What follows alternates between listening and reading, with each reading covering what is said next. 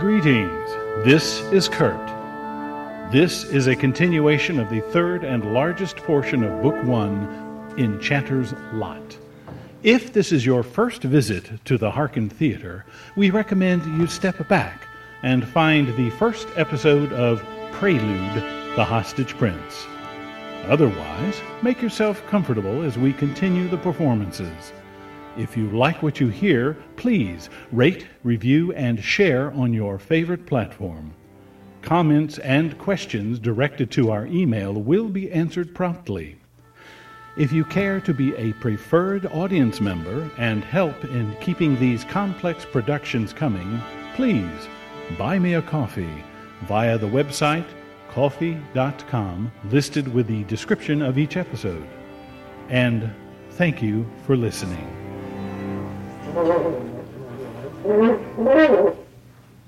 is responsible for that horrible sound? Speak up! Apologies, maestro. Just a little jam in me double horn. Hmm. Keep your jam in the double jar. Ready? Ready to lift again!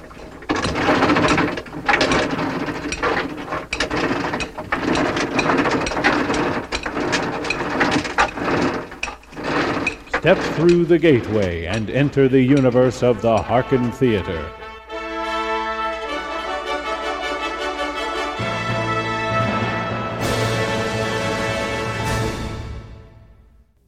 This is episode 5. The Hearken Theatre presents the sound plays of A Bridge of Doom by Kurt Paul Hotelling.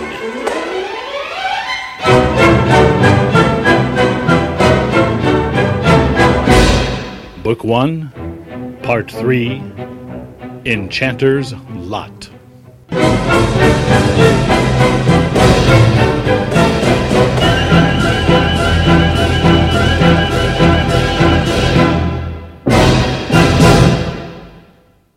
Chapter 5 Paul and Marie stepped off the G bus and into the noontime bustle of university students and downtowners seeking lunch or doing business. Medieval music wafted out of a nearby bookshop's open door. I still find this amazing. What? Coming into town? No, no, the fact that you have a bank account and your name already set up.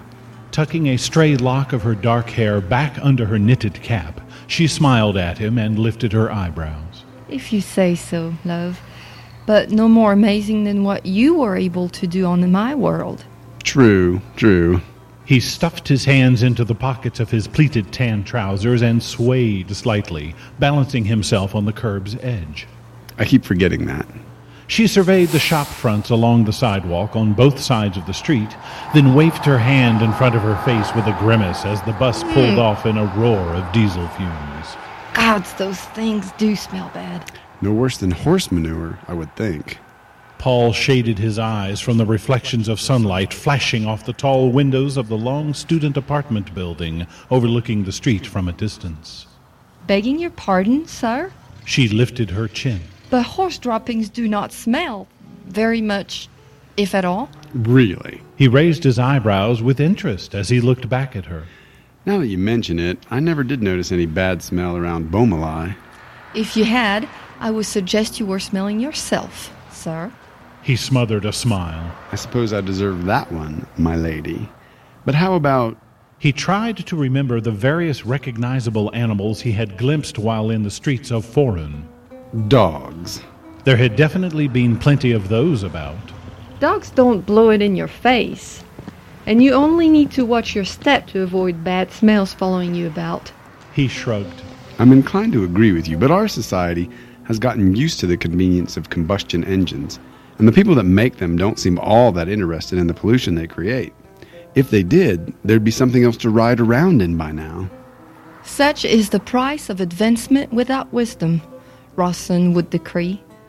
Of course, he was speaking of those who sought the benefits of magic and power, but not the discipline required to contain them. Paul tilted his head thoughtfully. I suppose a car would be considered magical to someone who'd never seen one before.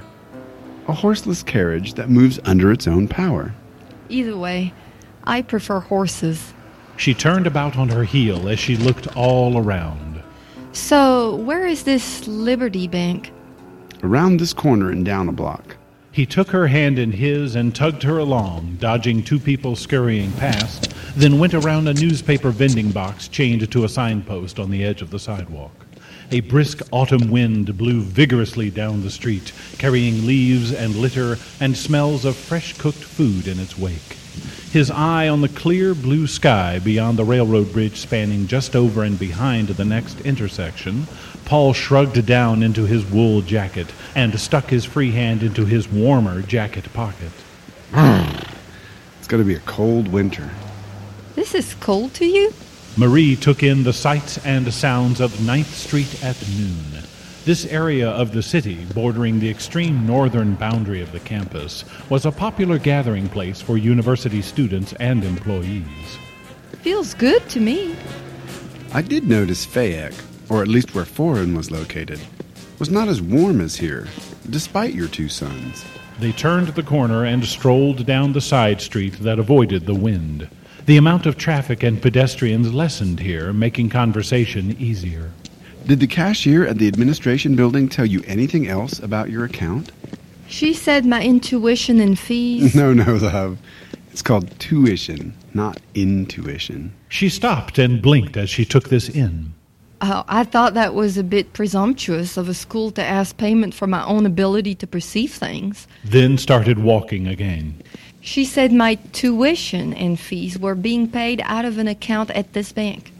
Are you sure it's this one? Paul had not heard of Liberty Bank and had only found it by consulting a telephone book just before they got on the bus. Marie had announced her intention of visiting the bank when he had invited her along for a trip to his favorite natural food store. Apparently, the bank was a one office company having a single number listed in the white pages. He wasn't sure if a small bank was the best place for an account, though he would be the first to admit his lack of knowledge concerning financial institutions and what qualities or detriments might mark a bank as stable or not. At the same time, he didn't want to mess with something already arranged. Thus, he had resolved, after all his silent fretting while they rode the bus, to leave any decisions to Marie. It is her business, after all. She said that my financial arrangements had already been made and gave me this little book with a shiny skin, saying she had been instructed to give it to me when asked.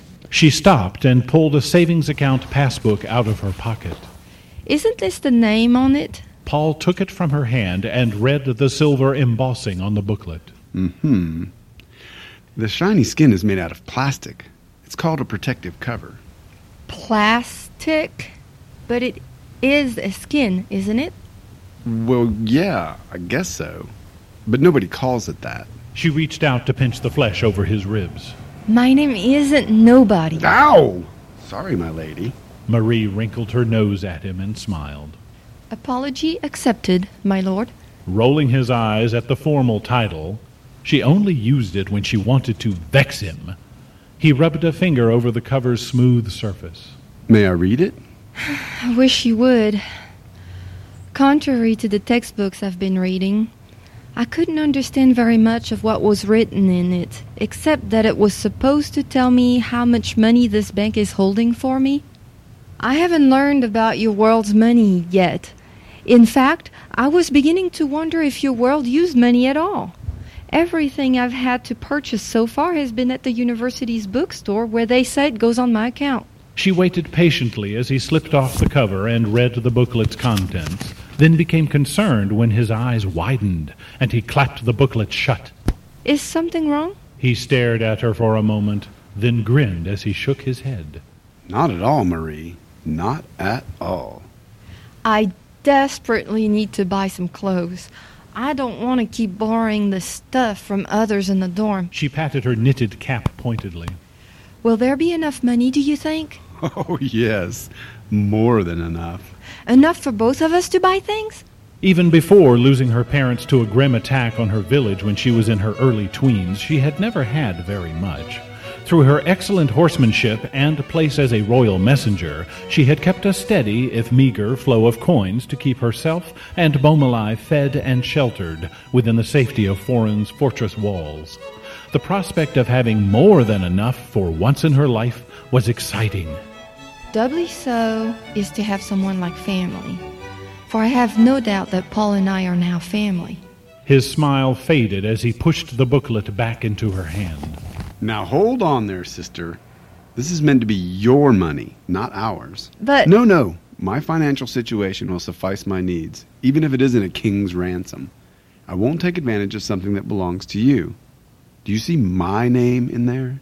She glanced at it, cheerily reflecting the sunlight in her palm, then slipped it back into her pocket. no, All right then. It's your money to do with as you wish. Pursing her lips in thought, she regarded him silently for a moment. if this is my money to do with as I wish, then I wish to buy you something with it. Paul smiled crookedly, knowing better than to argue with her, especially when it involved refusing a gift. If you must, then I hope buying me lunch will suffice. Agreed. Where would you like to eat lunch? I haven't seen more than the campus ca- caf- cafe. Cafeteria. He was patient with her difficulty pronouncing words that were completely foreign to her tongue. what you said. I wondered if there were other places to eat. There's a nice bagel eatery back on the corner I like. Bagels are a kind of bread. They make great sandwiches. He took her hand in his again, and they continued toward the bank. Sounds good if you like it. She slipped an arm around his waist and pulled herself close as they walked. What's a sandwich?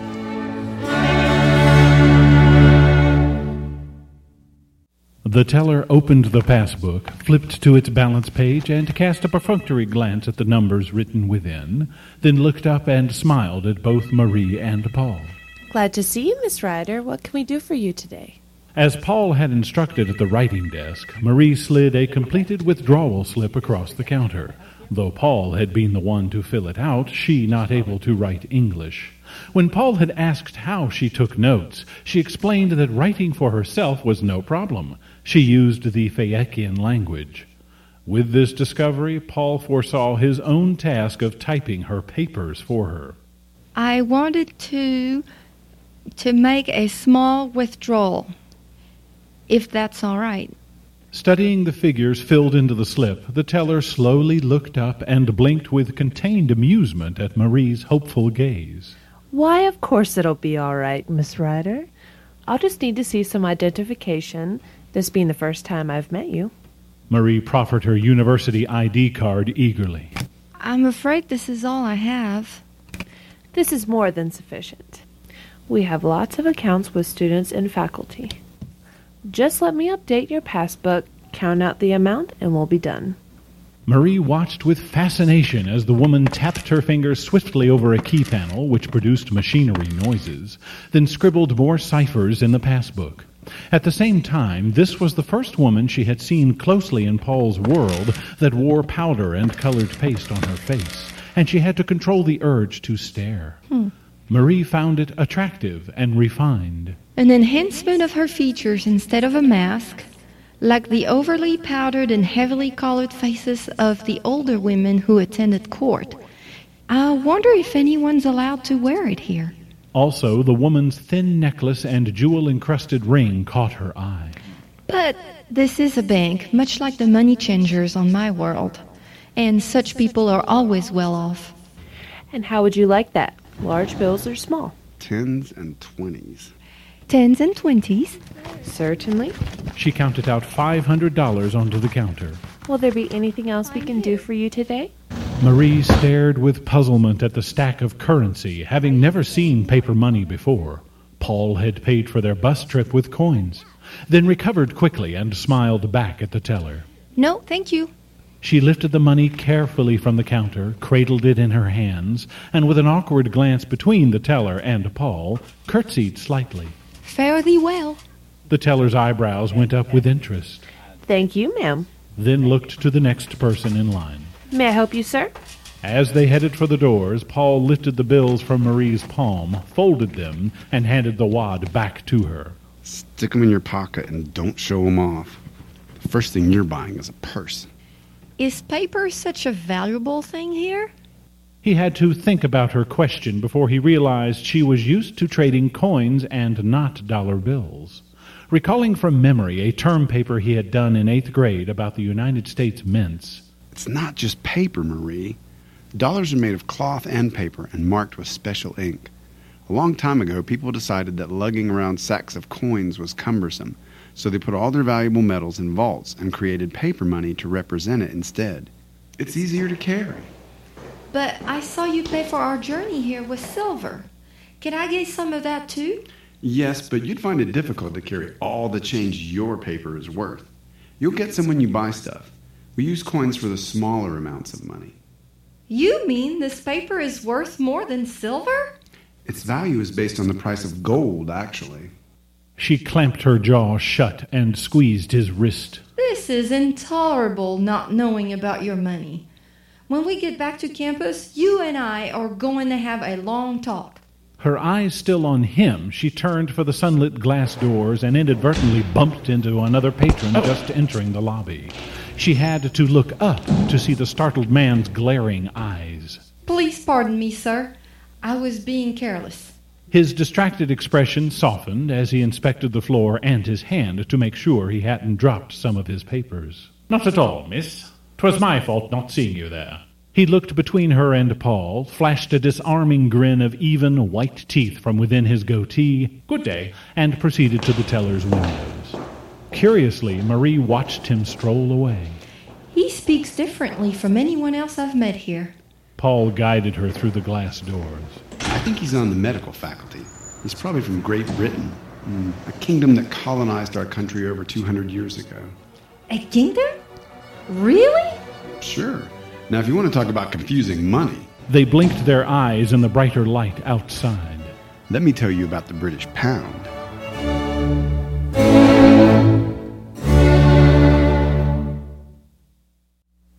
Good afternoon, Dr. Brinth.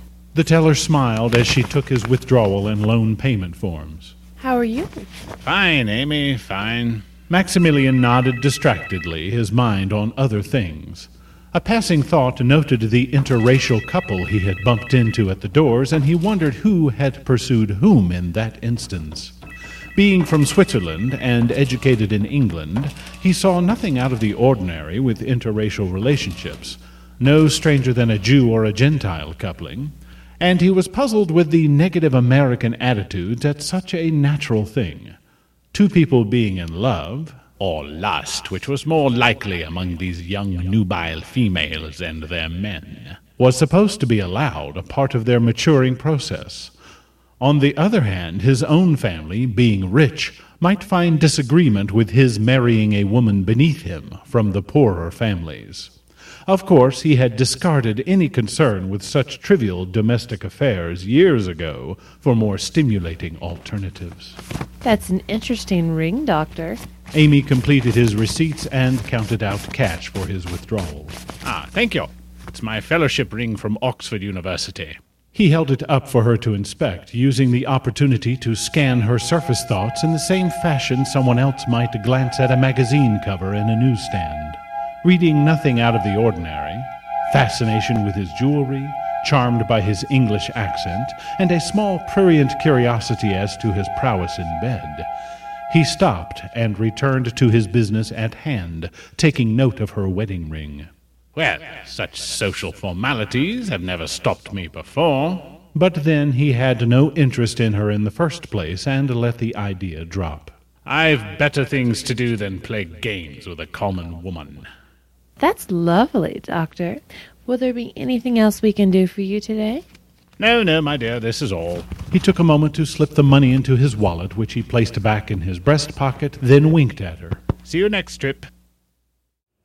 Returning to the sidewalk, he headed for a gym and bookstore down the street. The purchase of some rock salt was fresh on his mind, as well as a larger piece of hematite for a lodestone. Tonight's summoning ritual would no doubt use up the absorption properties of his present one. Even if one ignored the fact of his practicing witchcraft, Maximilian Brinth would still be considered unusual for his paranormal abilities. The discovery of his extraordinary mental powers had been accidental. He and some boyhood friends experimented with a popular ESP test kit and, in the process, found he could read what was in his friends' minds with minimum effort. All it had taken, apparently, was the stimulus of the test kit to bring his talent to bloom. At first, he broadcast his mind reading freely, enjoying the special notice of his novelty. Then, when his friends shunned him because of it, frightened by their lack of privacy with their own thoughts while they were associating with him, Maximilian quieted down and even pretended that he couldn't read minds any more, that it had all been a trick, but it had been too late. Word of his sorcerous talent served to isolate him from everyone who knew him. Thus he learned to despise others and came to believe they avoided him because of his superiority. His family took pity on him, unaware of the true nature of the aversion, believing he was rebuffed because of their money. His father was a partner in one of the more eminent Swiss banks. They eventually decided, for his best interest, to send him to a prestigious school where he could grow and learn among those of his social rank, reinforcing his conviction in his own superiority. By the time he arrived at Oxford University, where new acquaintances unaware of his abilities waited, he had become quite introverted, choosing to develop his mental powers over possible friendships. Thus, while furthering his academic pursuits, he also discovered new depths to his psychic prowess the power to dominate certain others. He happened across the latent ability inadvertently during an evening with a lady friend to whom he felt attracted. After the theater and a supper at a local pub, their first date, they returned to her flat and proceeded to share a respectable bottle of wine purchased after supper. they were barely through the first oh. glass when it happened. Mm-hmm. Though both had been acting with appropriate reserve, neither wanting to tarnish their social reputation among their peers, she suddenly stood up before him and undressed herself, her face devoid of any expression, her eyes staring blankly ahead. As he watched her toss each article of her clothing aside, he realized his own thoughts were so concentrated on seeing her naked and making love to her that he had numbed her mind with the force of his. To verify his discovery, he released her from his thoughts and enjoyed her expression of utter shock as she awoke to find herself almost completely nude, except for her panties and the brassiere she had just removed dangling from her hand. Oh! Maximilian then dominated her again before she could collect enough of her wits to realize what had made her do that. Their relationship became strained after that night, she becoming disturbed by her periods of memory loss when she was with him, and several mornings waking up to remember little about the previous evening, but finding him sleeping next to her. Few tears were shed on his part when she stopped seeing him. The ecstasy of dominating others with his mind supplanted his disappointment in losing her. Besides, if there was a woman he wanted, more than likely she was his to ravage. Those individuals with sturdy self determination presented a challenge for his powers, but were usually overcome. Theft was child's play. If he wanted something for which he didn't care to recompense, he simply blasted the owner's mind, which numbed them to their surroundings until he was long gone. Life had become an elaborate game over which he was the undisputed master. Thus his interest in the occult, a world that offered him new horizons. It was a fortunate marriage for him.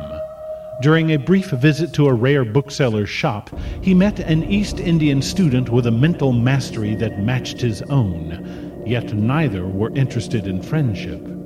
The resulting psychic battle would have ended with both men unconscious and permanently insane if it had not been for Maximilian's tap into the depth of the dark powers.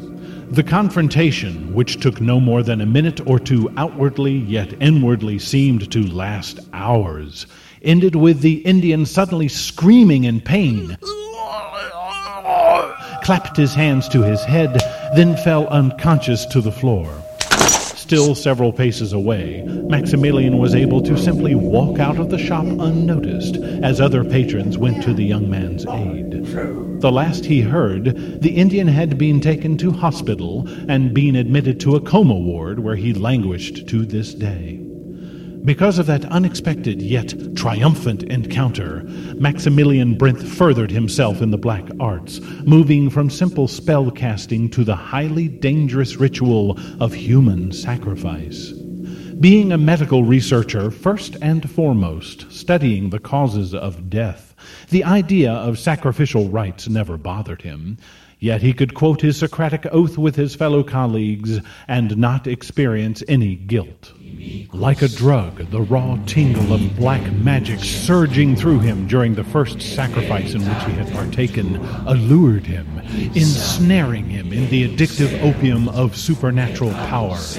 From his place in the circle standing around the altar, he had savored the thrill of seeing the desperate fear in the old woman's eyes as she struggled with the Quando movendi sunt in terra, dum veneris judicare seculum per ignem.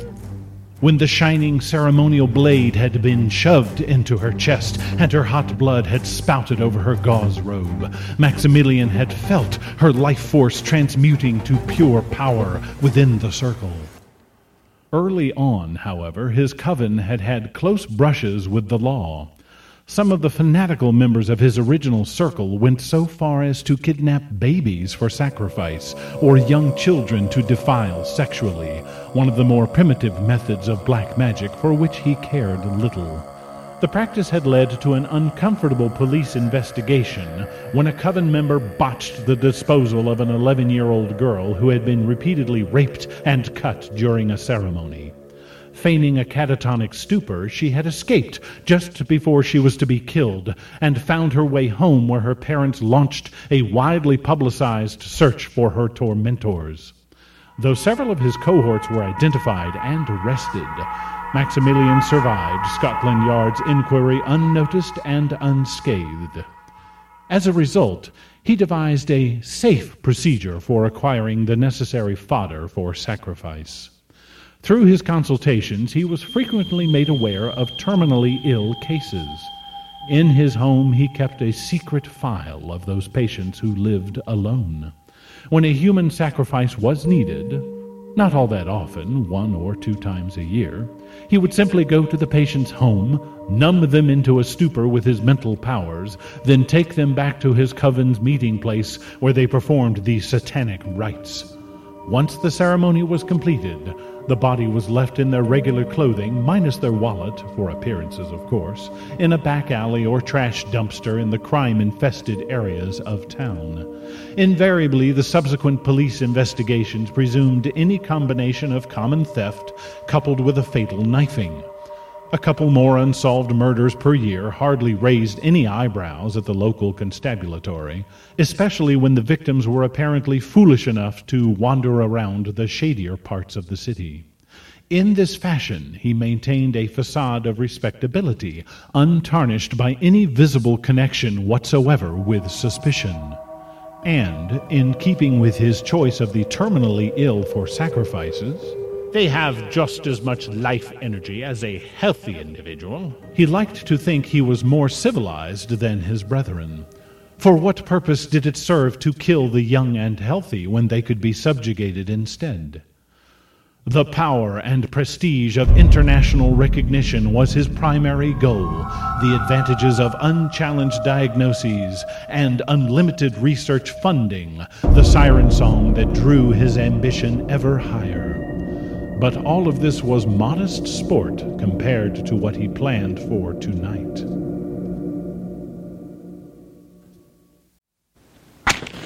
Lighting the last candle, one of the new ones he had picked up at the gem shop, Maximilian stepped back and made a final perusal of the gate.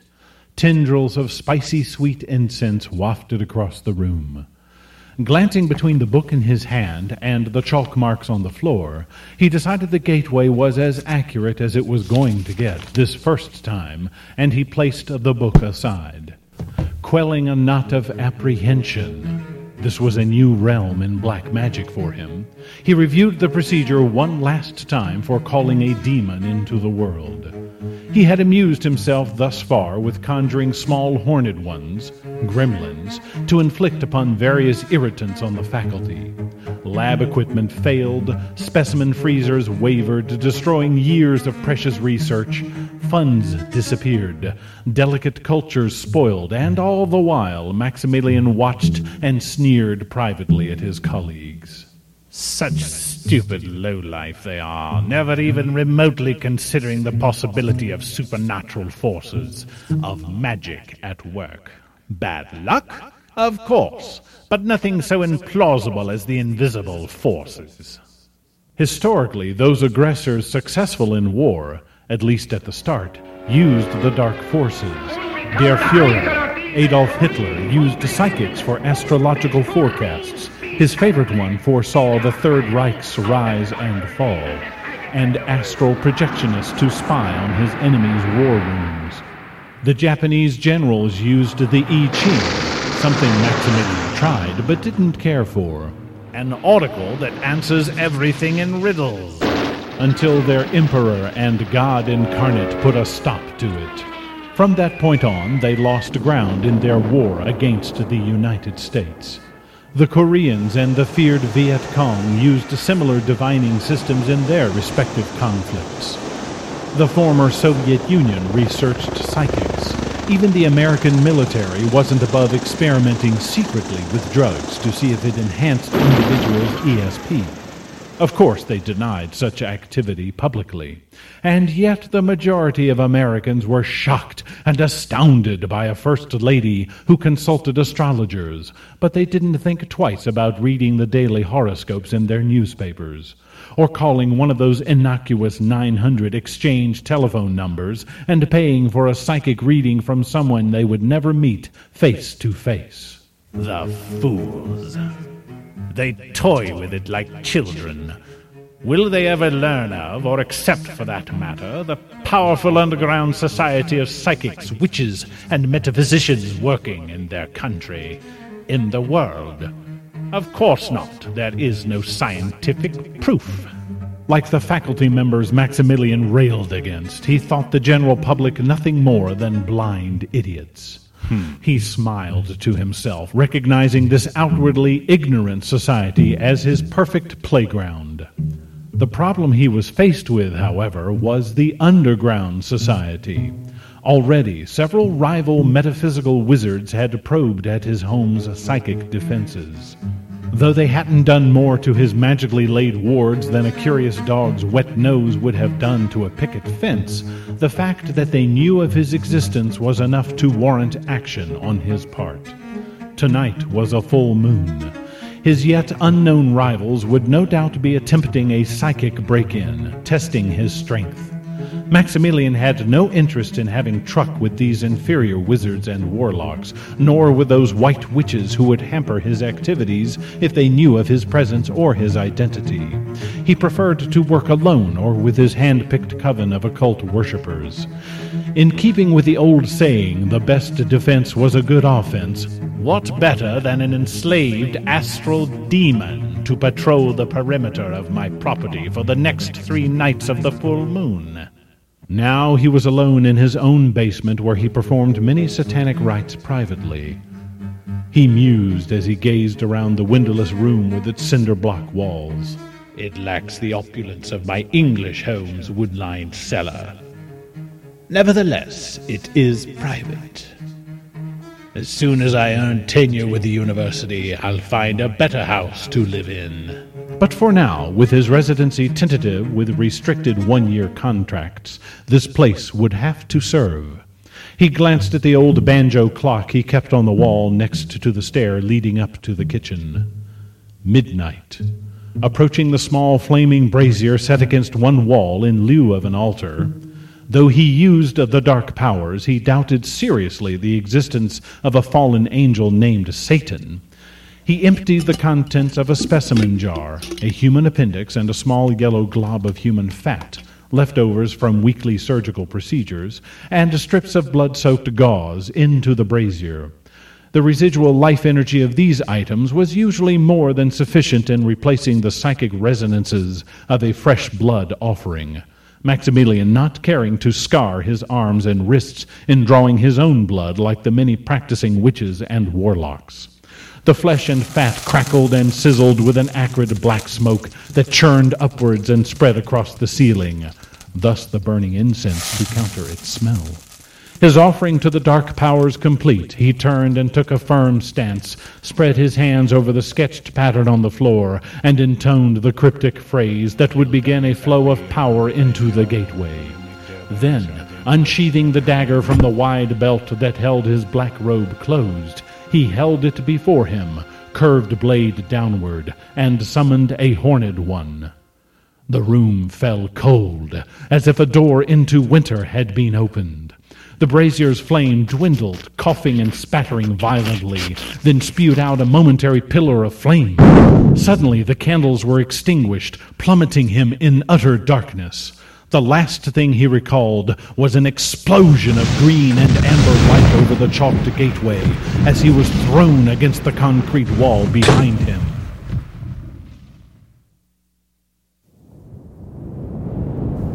Disgusting sweet smell. Sitting on the floor, slumped against a wall where he had landed and vaguely aware of the pain radiating up from his coccyx, Maximilian fluttered his eyelids open and squinted at the vertical beam of fluorescent green light blazing forth from what looked like an opening in the air over the floor. Intense heat enveloped him, and the walls reflected a distant roar like that of fire and machinery. Tentatively, he touched the back of his head where it ached from a spreading bruise, then quickly gathered his wits about him as he remembered what he had been doing just before the explosion. Who's there? Ah, the sub creature is awake. A silhouette intruded on the green glow. You humans are such fools, dabbling in realms where you have no business. Anchoring a hand on the wall behind him for support, Maximilian stood up, shielded his eyes with his other hand, and weaved his head left and right, seeking a weaker area of the blinding aura. I can't see you. You have feeble eyes as well. The light faded to half its intensity, leaving the basement well illuminated with a sickly shade of green reflecting like a patina of corrosion on the concrete surfaces. Such a pathetic thing you are. But you will serve. Maximilian frowned at the man. At least he thought it was a man, clothed in something he might have called a Peter Pan costume, except it was blue and black.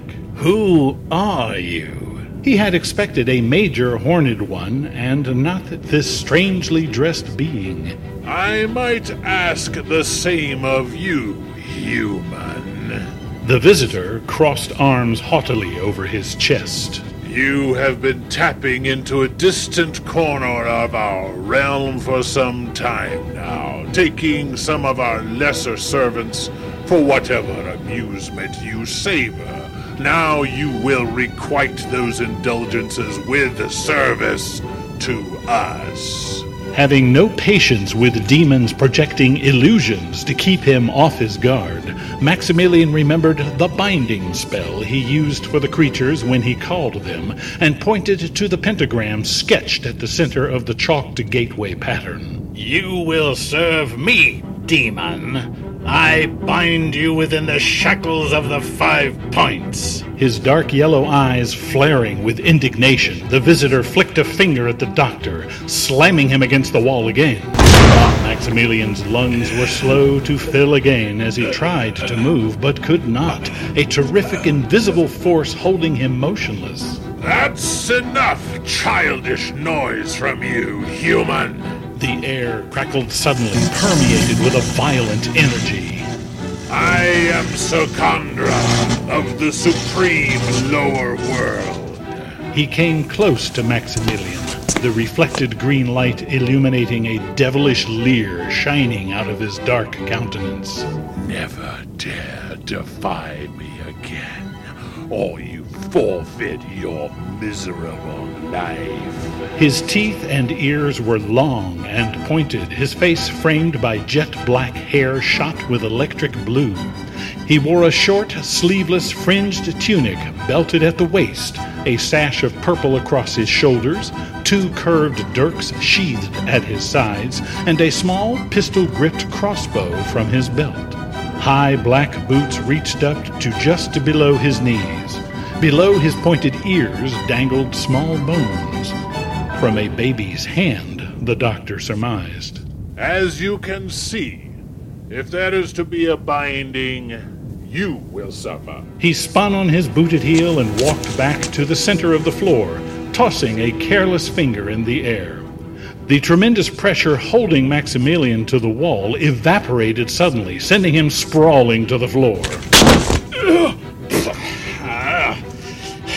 Enraged at being bested by what he considered nothing more than a non corporeal entity using the energy of the gateway to manifest itself, he began drawing on his well of inner power, preparing to unleash his psychic domination. Bloody bastard. We aren't finished yet. But before he could gather enough strength to carry out his intent, Sakandra turned back around and gestured with a fist.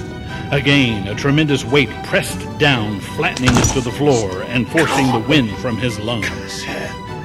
What was that, human? Suddenly, instead of weight crushing him, a seeming weightlessness lifted him from the floor and left him floating in mid-air, his face at eye level with his unwanted visitor. Sakandra came close again, examining him as Maximilian would a disease specimen. I am Drow. That fact alone brings mortal fear to most semi-intelligent creatures. I might mash you to a fleshy pulp or suffocate you with a thought. With interest, he regarded his captive's resentful glare. Your defiance speaks well of you, human. But it is wasted on me. Will you pursue a vengeance you will never taste? He glanced over at a heavy wooden table set in a far corner and covered with books. Behold, In the next instant, it shattered and collapsed into a pile of splinters, the books falling into a sprawled tumble on top of its remains. Bloody. His eyes fairly bugged out. It had been a heavy library table constructed of white oak and must have weighed over a hundred pounds. Now it was nothing more than tinder for firewood. Sakandra returned his yellow gaze to his captive's stunned expression and grabbed the doctor's jaw between two powerful fingers. do we understand one another? Having never before been thrashed so completely and shaken by this creature's superior powers, he managed to swallow apprehensively. Worse, Sakandra was corporeal, able to touch him physically, unlike a normal astral entity. This was a new feeling for him, caught between anger at being trounced and terror at what this intruder might do next. Though he wasn't so numb with fear not to notice that Sakandra must have required something of him, else he would have killed him by now with one of those formidable dirks. Yes. Sakandra regarded the fear in his captive's eyes and nodded perceptibly. I believe we do. Now, who are you? Dr. Maximilian Brinth. Sakandra touched a tongue to his upper lip as he squinted in thought at him. That's too long. Give me a shorter name. Maximilian. He had never adopted the shorter Max as he felt it lessened the effect and authoritativeness of his full name. Very well. Sakandra stepped back and strolled the perimeter of the basement while his captive continued to hover in midair. Maximilian, with my arrival comes your fortune and your future. We of the lower world have need of an agent in this world who will be an integral part of events affecting our future. He stopped and pointed at him. You will be that agent. You will be the chosen one. Chosen for what? Part of his mind argued that this was some extravagant hallucination brought on by the explosion and his impact with the wall. The thin beam of green light gave everything a distorted cant, and the air seemed to hum with discordant energies. Yet he knew when, and if, things returned to their normal state, his table would still be a pile of splinters. There is a renegade in this pathetic world of yours. Someone who does not belong. That meddlesome enchanter, Gaywan, was the catalyst for sending him here. Now, with you being the most powerful warlock in the immediate area, and uh, He eyed Maximilian appraisingly. Being indebted to the dark powers for servants rendered, it shall be your task to find this man, restrain him, and bring him to me. Dr. Brinth frowned despite his vulnerable position. This was an odd request, considering the nature of Secondra's apparent abilities and purposes. What man? He is the heir to the Light Dynasty in this world known as Paul Bach. Find him. What is the Light Dynasty? A surface realm that threatens us. Great. That tells me a bundle. He figured any more questions about Secondra's world would provide similar inane replies. Deciding to agree to anything so long as he was eventually left alone, he nevertheless succumbed to his curiosity for one last question. Why do you want him? To bend him to our will, our power, and to make him serve the lower realms. Sounds like a bloody communist from the Cold War years.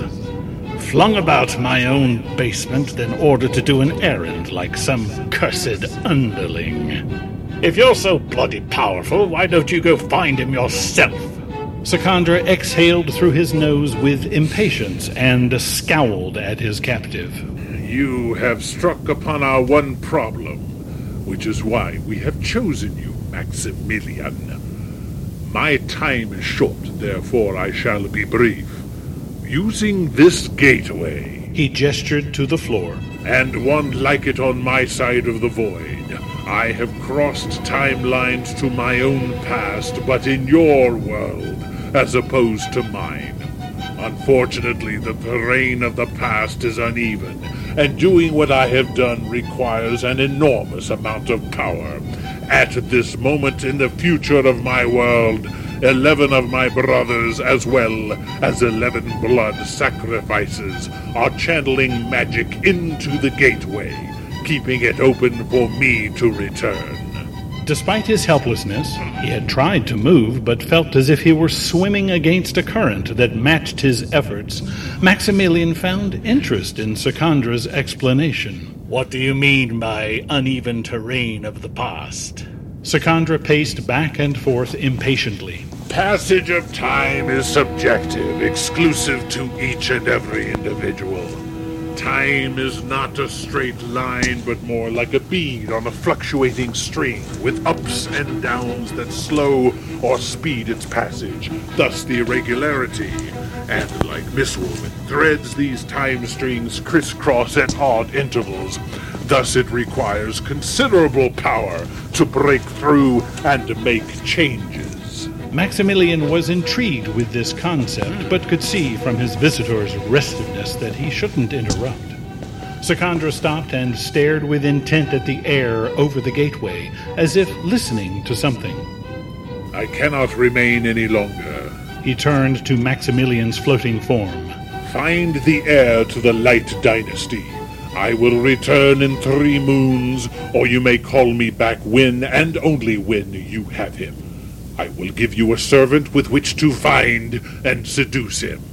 She will arrive soon, and if there is any additional information, she will give it to you. He came to within a finger's breadth of the doctor's nose, his yellow eyes burning with unspoken threats. Do not fail me, Maximilian. Lingering for just a moment, he turned and walked onto the chalked pattern on the floor and was gone in a blinding flash. Flailing uselessly for purchase in the air, Maximilian oh! smacked onto his basement floor, just barely able to shift his body to keep from hitting face down. With all the candles blown out, there was only the dull glow from the brazier's embers to lend any light at all. Undaunted by the darkness, he sat up, rubbed the fresh abrasions oozing blood on his elbows, and spat curses at Sakandra. Bloody puckering bastard.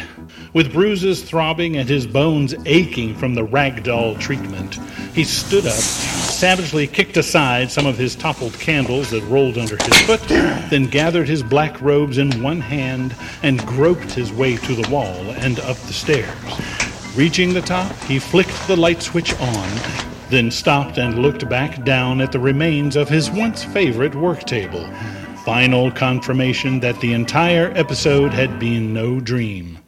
Too angry and frustrated to think about anything except strangling Sakandra with his bare hands, Dr. Maximilian Brinth slammed the door on his basement and headed into the kitchen.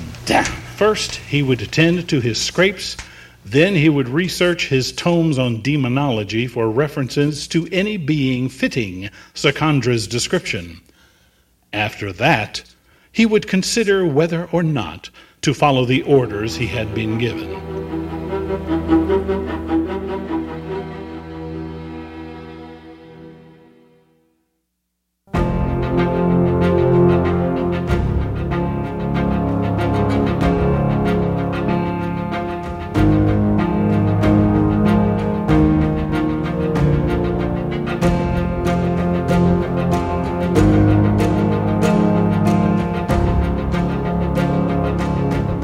Bridge of Doom, Part 3 Enchanter's Lot. The sound plays were written, recorded, directed, mastered, and produced by Kurt Paul Hotelling.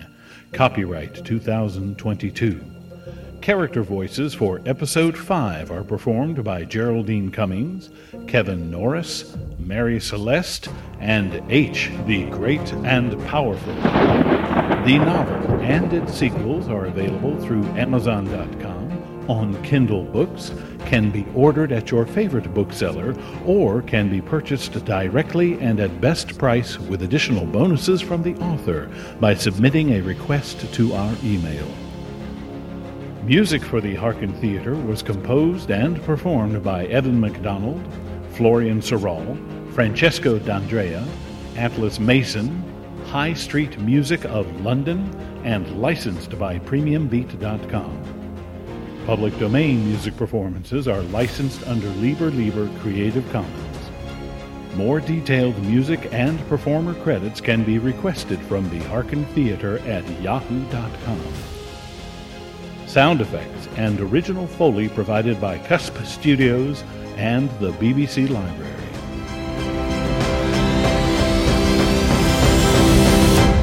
This was recorded on location in the universe.